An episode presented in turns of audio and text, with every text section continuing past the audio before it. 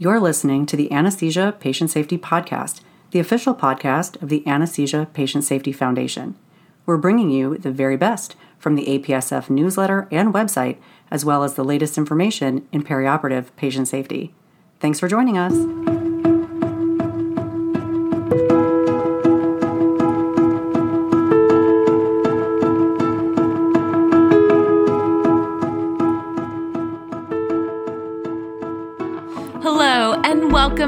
To the Anesthesia Patient Safety Podcast. My name is Allie Bechtel, and I'm your host. Thank you for joining us for another show. We have such an exciting show today. It is our first podcast takeover. For this special episode, we are partnering with the American Society of Anesthesiologists and the Residents in the Room podcast. Before we dive into the episode today, we'd like to recognize Nihon Kohden America, a major corporate supporter of APSF. Nihon Kohden America has generously provided unrestricted support to further our vision that no one shall be harmed by anesthesia care. Thank you, Nihon Kohden America. We wouldn't be able to do all that we do without you. Today, we're exploring the world of anesthesia patient safety from the point of view of several anesthesia residents in training. Thank you so much to the American Society of Anesthesiologists for collaborating with us to rebroadcast this episode of the Residents in the Room podcast series. This episode features Dr. Eric Riley and fellow residents Drs. Erica Bowles, Sheridan Marketos, and Jessica Zhang to discuss patient safety and quality improvement initiatives. Keep listening as the residents talk about patient safety and near miss experiences, consider what is and isn't working in hospitals and medical schools, and discuss how their clinical practices have been impacted by quality improvement initiatives. Whether you are a trainee or an anesthesia professional or surgeon or nurse or anyone interested in anesthesia patient safety, this is an important episode. I will include a link to the Residents in the Room podcast in the show notes as well. There are so many great episodes, and we hope that you will check it out. Here we go.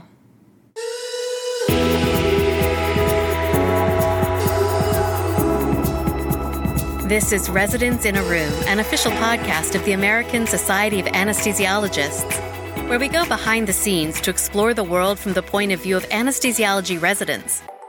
I kind of heard um, about quality Im- uh, improvement or quality initiatives peripherally, but never really understood what it was as a medical student. Right. And I, I think that's a gap in medical education because it's these things that are affecting how we practice. I think it's intrinsic in our nature as anesthesiologists to always be looking for a solution to a problem. No, I haven't been involved in any quality initiatives yeah. thus far in my training, but yeah, it's definitely something I'm interested in as well as a lot of my co residents.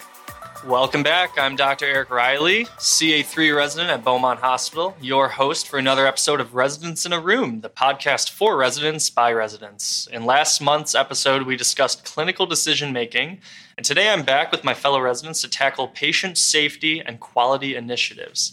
As a reminder, here with me today are. Hi, I'm Jessica Zhang, one of the CA2s at Beaumont. I'm Sheridan Marketos. I'm one of the CA3s at Beaumont as well. And I'm Erica Bowles. I'm one of the CA1s at Beaumont. And thank you all for being here once again. I know it's difficult to get out of the ORs. Jess just got here about five minutes ago. Lucky me. So let's start. Big picture. What are your biggest considerations for perioperative patient safety? And Jess, you're freshly out of the OR, so let's start with you. I think the biggest thing starts preoperatively when we go in to assess the patient. We take a full history and physical exam. We really look at the patient and try to make sure whether they are optimized enough to go into surgery, first of all, whether their vital signs are stable, have they been inpatient, why are they here? Um, is it an emergent or urgent or elective surgery? Does this patient's comorbidities allow them to proceed with surgery? Say we have an older patient that has coronary artery disease, is on several medications, blood thinners. Uh, we want to make sure that we go through all of their history in the chart, as well as talking to the patient or their caregiver to fully optimize this person for surgery, as well as ordering any additional labs or imaging to help us make a decision whether we should proceed with surgery or not. I think that's the board answer. I think we're all done here. um, Sheridan, anything to add? Yeah, I was just going to say, I don't know what else there is to add, but one thing I, I guess I, I like to check uh, when I first am pre-opping a patient is whether they've had an anesthetic before. And if we have it in our record, what does their record look like? Was it a pretty smooth one? Did some complications arise during the case and why? Is that attending who took care of them last time here today? And I can talk to them about what happened. But I think it's always nice to see do they have that anesthetic record on file that we can kind of get an idea for how things are going to go today all that 100%. Something we touched on in the last episode was, you know, patient autonomy. I think it was you talking about it, Sheridan. And I think that's one of my biggest concerns because a, a patient who understands what's going on is a safe patient, you know, in their own eyes. And so just making sure that they're aware of the potential risks, complications, things that can happen in a surgery. You know, you may need a breathing tube, you may need a line in your neck, you may need a line in your wrist. And explaining why that helps keep the patient safe, I think is huge from the get go. Are there any patient safety concerns which scare you the most, Erica? You're a CA1, so I'm sure there's a lot of scary things out there.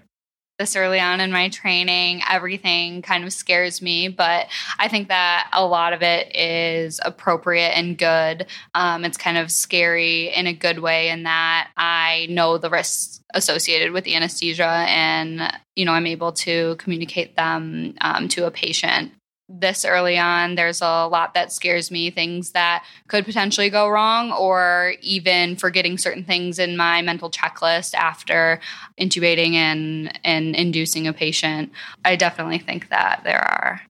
My quick answer is pulmonary hypertension.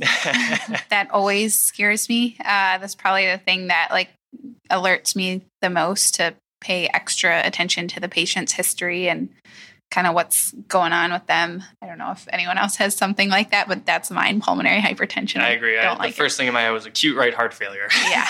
um, Jess, anything to add? For me personally, I think just the higher the number in age just scares me more because they're usually a lot sicker or there's a lot of uh, you know older patients that haven't seen a doctor for several years so just not knowing the, the unknown scares me. Yeah, no. yeah, that's a great point, Jess. What scares me is the the patients who are healthy, but they're healthy because they've never seen a doctor. right, which we see a lot of. We have a lot of uh, patients who come and say, "I've never been to a doctor. I'm great," and they are not great. I think one thing, and this isn't unique to Beaumont, but across all healthcare, that is scary as an anesthesiologist is the emergent case, unstable patient coming in in the middle of the night. You know, during the day, there's tons of staff around. You have a lot of elective cases, a lot of ORs going. There's people who are free to help out. But oftentimes at night, you know, a lot of that staff goes home and they just have the quote unquote essential staff who are around. And sometimes we've all needed extra hands. And at night or, you know, in underserved areas, those hands can be scarce. And so I think that's one of the scariest things, you know, as I think to becoming an attending is what happens when that emergent case, that unstable patient comes in in the middle of the night and I need help, and help might be two minutes, three minutes, five minutes away, which might be two minutes, three minutes, five minutes of perfusion to the brain. You know, those are those are things I think about. And then kind of digging into hospital resources and patient care and best patient interests, you know, you can kind of dig into quality quality initiatives. So you hear about QI, quality initiatives all the time, but what does that mean to you? Jess, we'll start with you. What does quality mean to you, quality initiatives? I think to me, quality initiatives means that we're acutely aware of improvements that we can make in the OR, preoperatively, and postoperatively, making sure that we're really honing in on the important things that assure patient safety. And so having these quality initiatives and metrics to allow us to kind of gauge and have data behind everything allows us to kind of see a bigger picture of how well we're doing, as well as ways we can make changes in the future to improve on our patient safety. I think patient safety is a big part of quality improvement. The other thing I think of is just the patient experience one of the easy things to talk about or think of is postoperative nausea and vomiting. It really makes it, the patient's experience better or worse, whether they experience it or not. Thankfully, our electronic medical record notifies us when there are patients who have three risk factors for postoperative nausea and vomiting. And so, then are we, as the providers and the care team, implementing the things we need to do? For instance, giving three medications from three different drug classes to help prevent that. Are we are we following up with that and doing that? And i find that whenever i do those things the, the patients they don't experience post-op nausea vomiting and i see them in recovery and they're so happy. They're like oh my gosh last time i was so sick. What did you do this time? And i just tell them i gave you three medications from three different drug classes and typically that that uh, thankfully ta- tackles it and just kind of going off that, I think it's also really important to make sure that everyone in the perioperative team understands why we're doing these quality initiatives. So not just the anesthesia team, but the the surgery team, the the nursing staff, both preoperatively, intraoperatively, and postoperatively. So I think that's also a really important part of, of quality initiatives and I think that you know we try and have our monthly meetings where like Dr. Price will go over quality stuff, and um, Dr. Colton will talk about you know MPOG Aspire and the quality metrics moving forward. Um, have any of those meetings or any of those quality initiatives that our hospital has adopted has that kind of changed what you think about or how you manage stuff in the OR? Has anything changed throughout your years, Sheridan?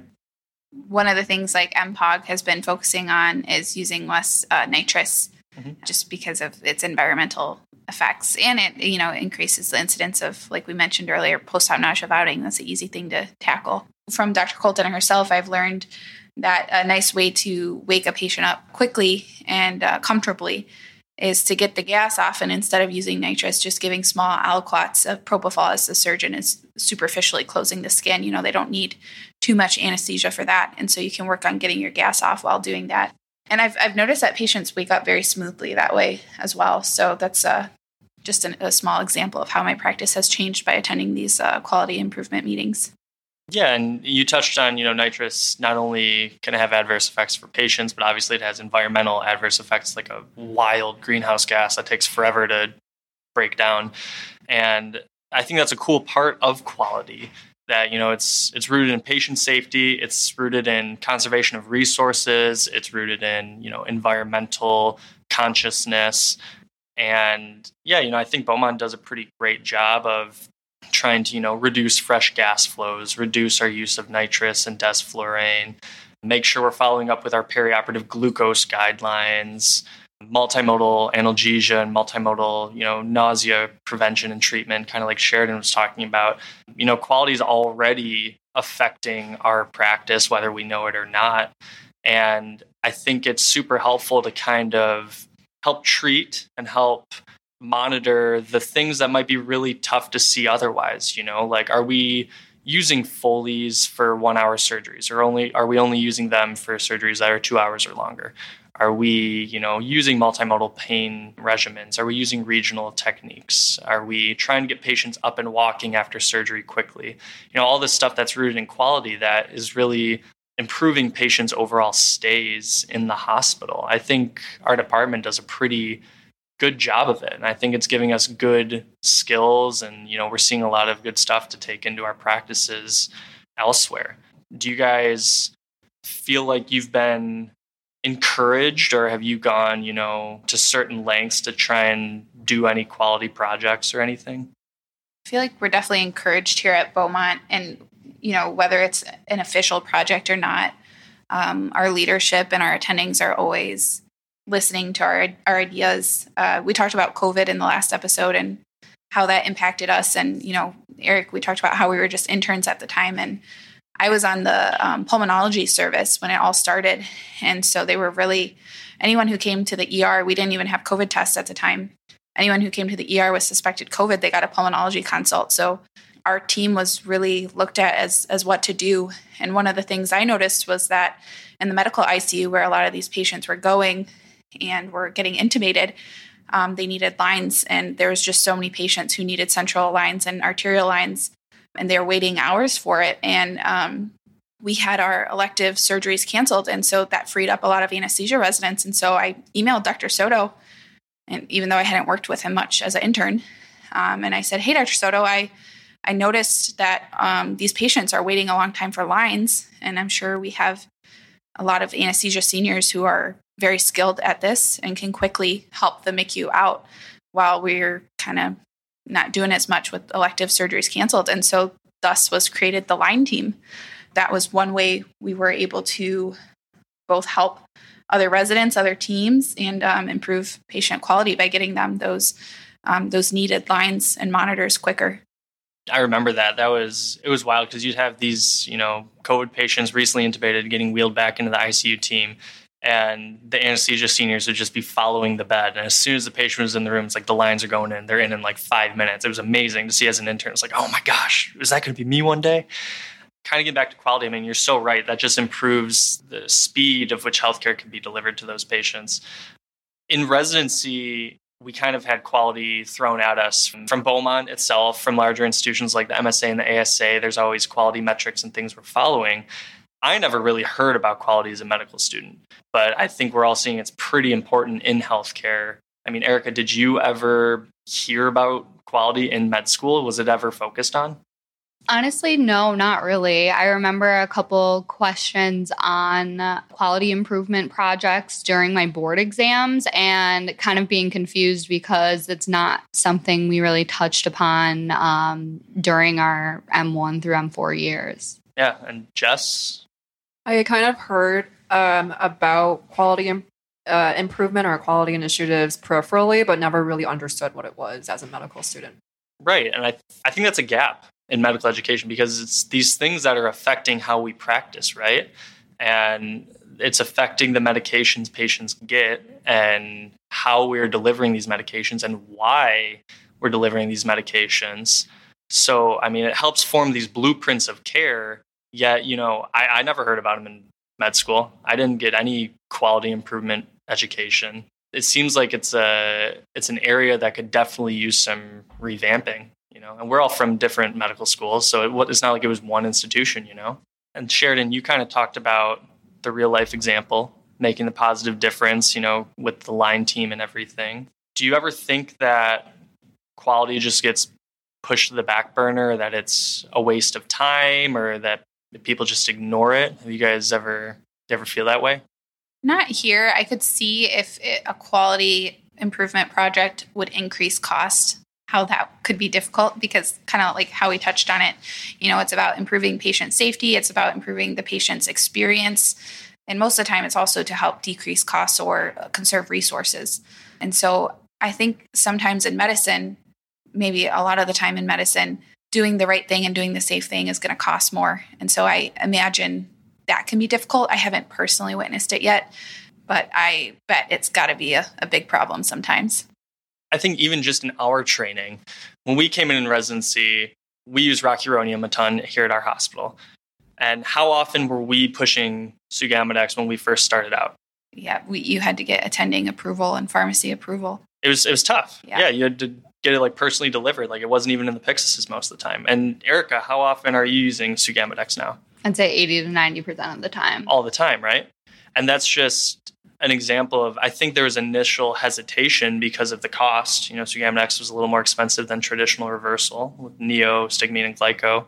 But now a lot more data is out. And I think a lot of places are seeing it's a safer option in a lot of scenarios and it's kind of the go-to in when there is concern for residual blockade and is being used a lot more now. And we're fortunate to be at an institution that has the resources to maybe take on some of that increased cost. But you know at more rural underserved areas where they may not have those resources i think it's clear to see that maybe while the quality could be a good idea, the initiative, they might not have the resources to implement it. There might be financial setbacks. Do you guys ever think of that when you are considering, you know, where you may want to work one day? For me, it's going to be important to work somewhere there that's receptive of my ideas. Whether you know, like I said, whether it's a formal quality improvement project or not, or me saying, "Hey, I noticed this. Can we do this?" I think it's important that you work somewhere that um, wants to make those changes to make things better for patients kind of circling back, we in residency, you know, we have to be involved in quality improvement in some regard.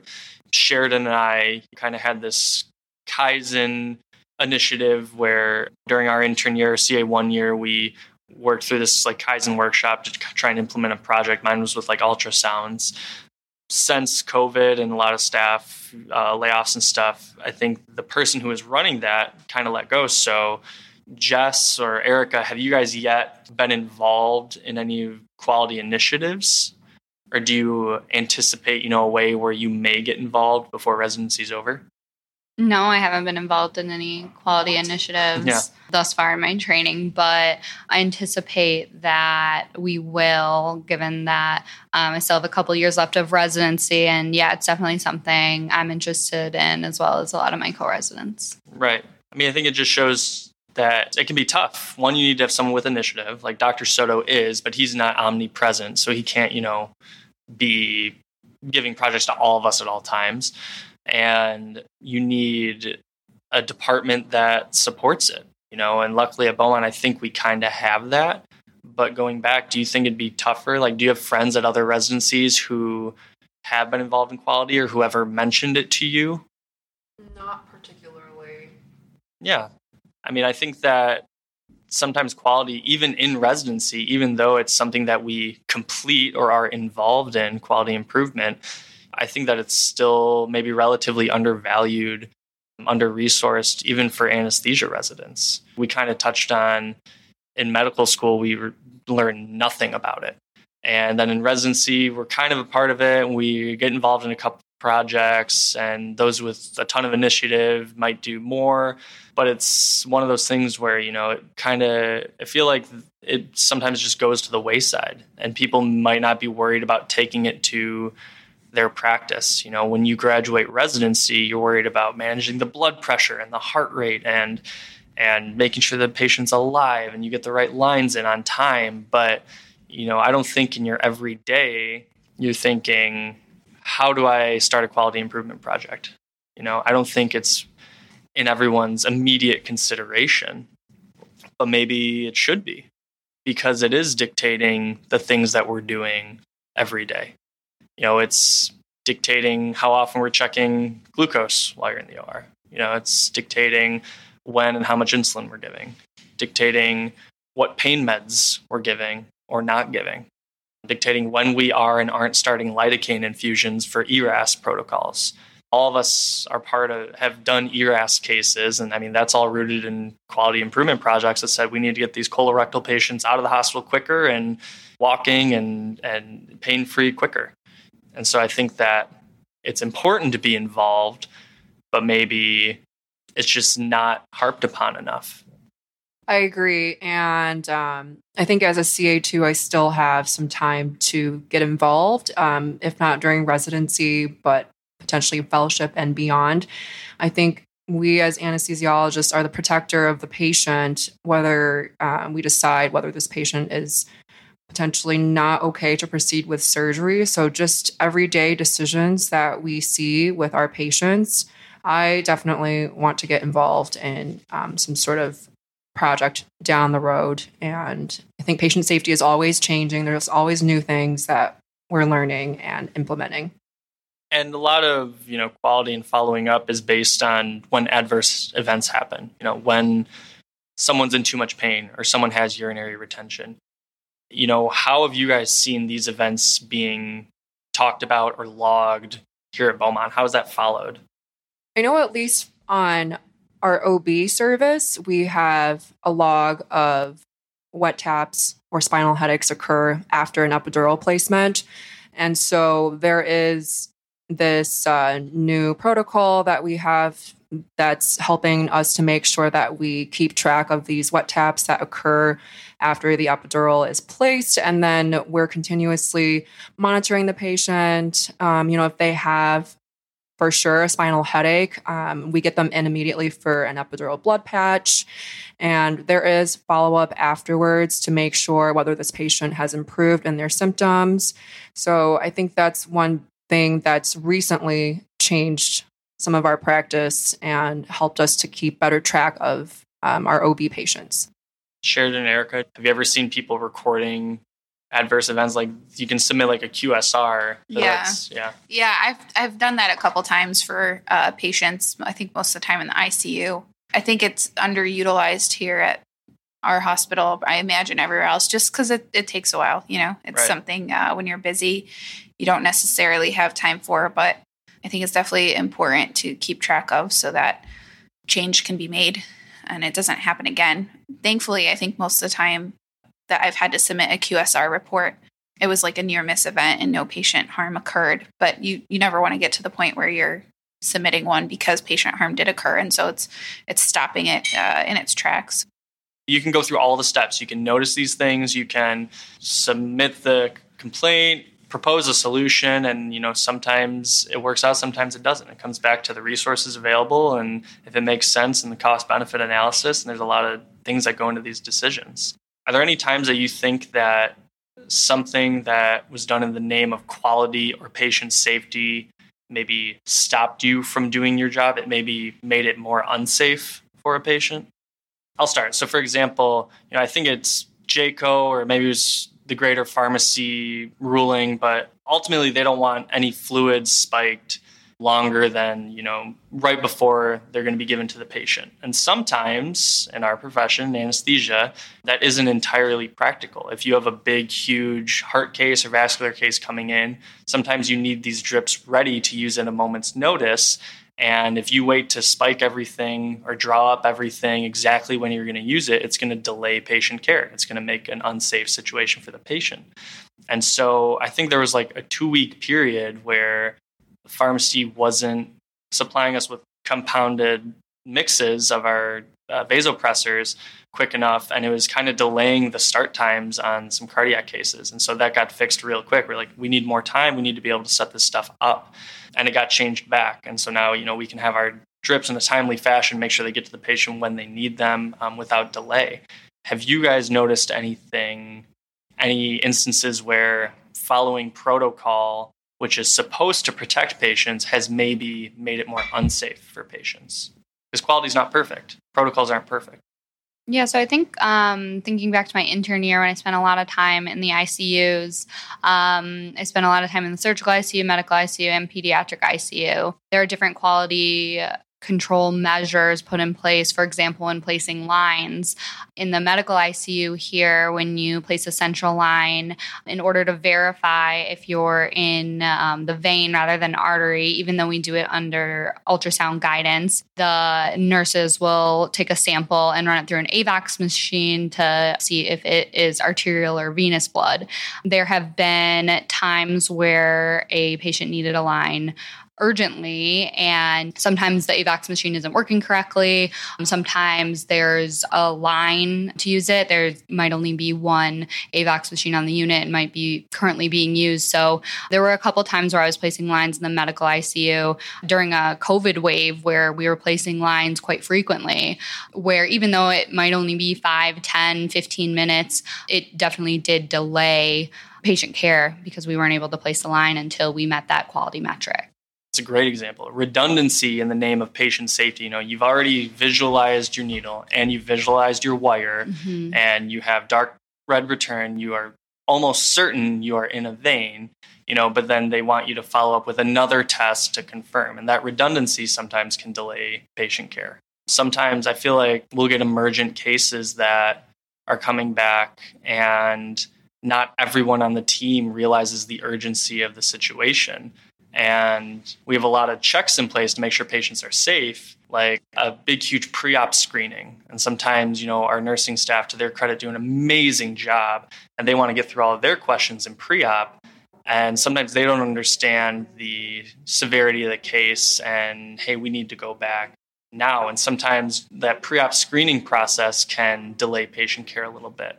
Once again in the name of safety and everyone's doing their job appropriately but it may be delaying the patient from getting what they need at the appropriate time the classic question we joke about is the pre-op nurse is asking, "Do you feel safe at home?" And it's like, well, you know, it's very important to ask a patient who has time for that kind of question. But when we don't have time for that question, like we got to go. We don't care if the patient feels safe at home. Unfortunately, we just need to get them to their surgery, and then we can right. check if they feel safe at home. right. Yeah. And then it goes back to the redundancy thing. You know, like we always ask patients about what medications they're on and what they're taking, and so do the nurses, and then so do the surgeons sometimes, and so do the attending anesthesiologists. And, you know, sometimes that redundancy thing again kind of delays care. So, an instance where, you know, quality and patient safety may actually not be providing patient safety all the time. And so, in the name of patient safety, are there tools which you use to try and follow up and make sure we're doing things according to protocol? I like to utilize the ASA website and see if there's any guidelines. Um, for instance, I believe it was either 2017 or 2018, the ASA came out with a new statement on perioperative steroid use, stress dose steroid, and which patients require that. And I reference it frequently. And I, um, you know, as a CA1, I I showed it to my attending who is very well read and she was shocked. She was like, What, 2017? I haven't seen this yet. And I'm always sharing it with other residents as a resource that you can use. It's got like a nice little table and you know if if they're this then they need this or you know oh if it's less than five milligrams of prednisone daily you don't need stress dose steroids. And also like what's the pathology? What's causing them to be on stress dose steroids? That might change your management as well. So i like to look up anything on the asa website to see if there's guidelines for that. I think that's an awesome resource and going forward something we'll use as attendings. When you are an attending be sooner rather than later for some of us do you think that you will be implementing quality improvement in your practice? Do you think that if you're at an academic institution, will you encourage residents to be involved in it, or is it just not super important to you? I mean, there's no wrong answer. I think I'm definitely going to try to the best of my abilities to participate in quality improvement projects as well as um, helping residents out if I'm at an academic institution to help residents get involved as well. I think that our practice really involves making sure that we watch out for the patient. There's always new ways that surgeries are performed, and with that, potentially things that could happen for the patient's perspective that we need to watch out for. So I think with our practice ever changing, I think it's important to get involved in patient safety too. To be honest, uh, at the start of residency, quality improvement was kind of just like a checkbox of something I needed to get done. Yeah. But as I've moved throughout residency, I've seen how important it is. And, I, you know, I may never be the QI go to person or the head of QI at my hospital, but I think it's intrinsic in our nature as anesthesiologists to always be looking for a solution to a problem. And I think that we say it all the time in anesthesia if something's not working, try something else. And so it's important to to use that in every aspect of the the perioperative period and like I said, I may not ever be the formal QI person, but I think I'll always be looking for ways to improve. And like I said um, earlier, just communicating with with staff, with co-residents, with co-faculty members, with the hospital board, whoever it may be, that hey, I, have noticed this. Can we make this change and uh, see if there's something that can be done? Yeah, and I think even conversations like this are really helpful, even if it's not a formal discussion on what quality improvement projects do we want to initiate now or today, but just hearing from other residents or other faculty member on quality improvement projects that they've seen or even just conversations that they've had, near misses, things like that, I think is um, important just to kind of get keep the conversation going and and kind of be thinking about this daily circling back, quality is rooted in patient safety, as we've kind of mentioned. As you go forward, do you have any specific advice, tactics, habits which you're going to carry with you or that you want to share which you know put patients at the center of being safe another phrase we say in anesthesia a lot is trust but verify and i think um, it's important to always uh, verify, especially for anything with that involves a procedure um, with a patient. I had an example recently where the patient marked their incorrect leg for surgery. The surgeon came in and then because that was the leg that was marked, marked it. But I came in to do the block and I said, I thought we were doing the right side, not the left side, and verified. And the patient was like, oh my gosh, yes, we are doing the other side. So that very well could have been bad. You know, they could have not only been blocked on the wrong side, but had surgery on the wrong side. And so it never ever hurts to just always have a checklist. Um, so every time I'm going to do a regional block, I say to the patient, is this the correct leg or limb or whatever it is? I look at their consent sheet and make sure it says that side, and then I mark it myself um, and make sure the patient has marked it as well. Yes, so thorough communication with the patient, um, agreeing with everyone. Jess, do you have a, a one liner on what you think what an anesthesiologist can do to make sure that a patient is safe? I think it's probably hard for all of us to actually do, but I think speaking up is the most important thing that we can try to do advocate for our patients and really communicating with everyone involved. Absolutely. And Erica, what do you think for the best way an anesthesiologist can keep patients safe? Not being afraid to speak up. Kind of at the beginning of residency, it, it's hard to speak up, but then when you really think this is, you know, for the greater good of the patient, um, and this is for the patient's safety, it's important. Twice this month actually i've had to speak up and say hey we haven't done a timeout yet. And the surgeon and the um, surgery team circulator have all been thankful both times. So i think it's scary at first but then you know realizing that you're doing it for patient safety and and realizing that you're the advocate for the patient in that scenario you know makes you feel a lot better with with your decisions absolutely you know that's that's the name of the game to add one more thing, I've, I've one attending told me that you are the patient's last line of defense. And so I think it's important to remember that and to just, like everyone said, communicate well, trust but verify, make sure those timeouts and you know checklists are done. Take your job seriously that you you are that patient's last line of defense before they go to the OR and before anything happens to them.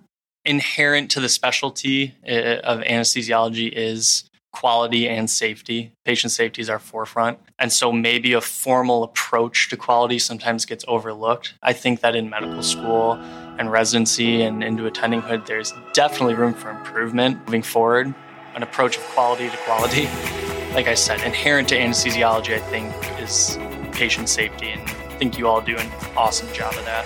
I think this has been a great conversation. So thank you all for joining me and getting out of your ORs. And thank you to our listeners for once again joining uh, Residents in a Room, the podcast for residents by residents. Build your clinical knowledge with ASA resources just for residents. Visit asahq.org slash residents for complete details. Join us for Residents in a Room, where we'll share timely info, advice, and resources designed to help residents succeed in residency and beyond. Find us wherever you get your podcasts or visit asahq.org slash podcasts for more.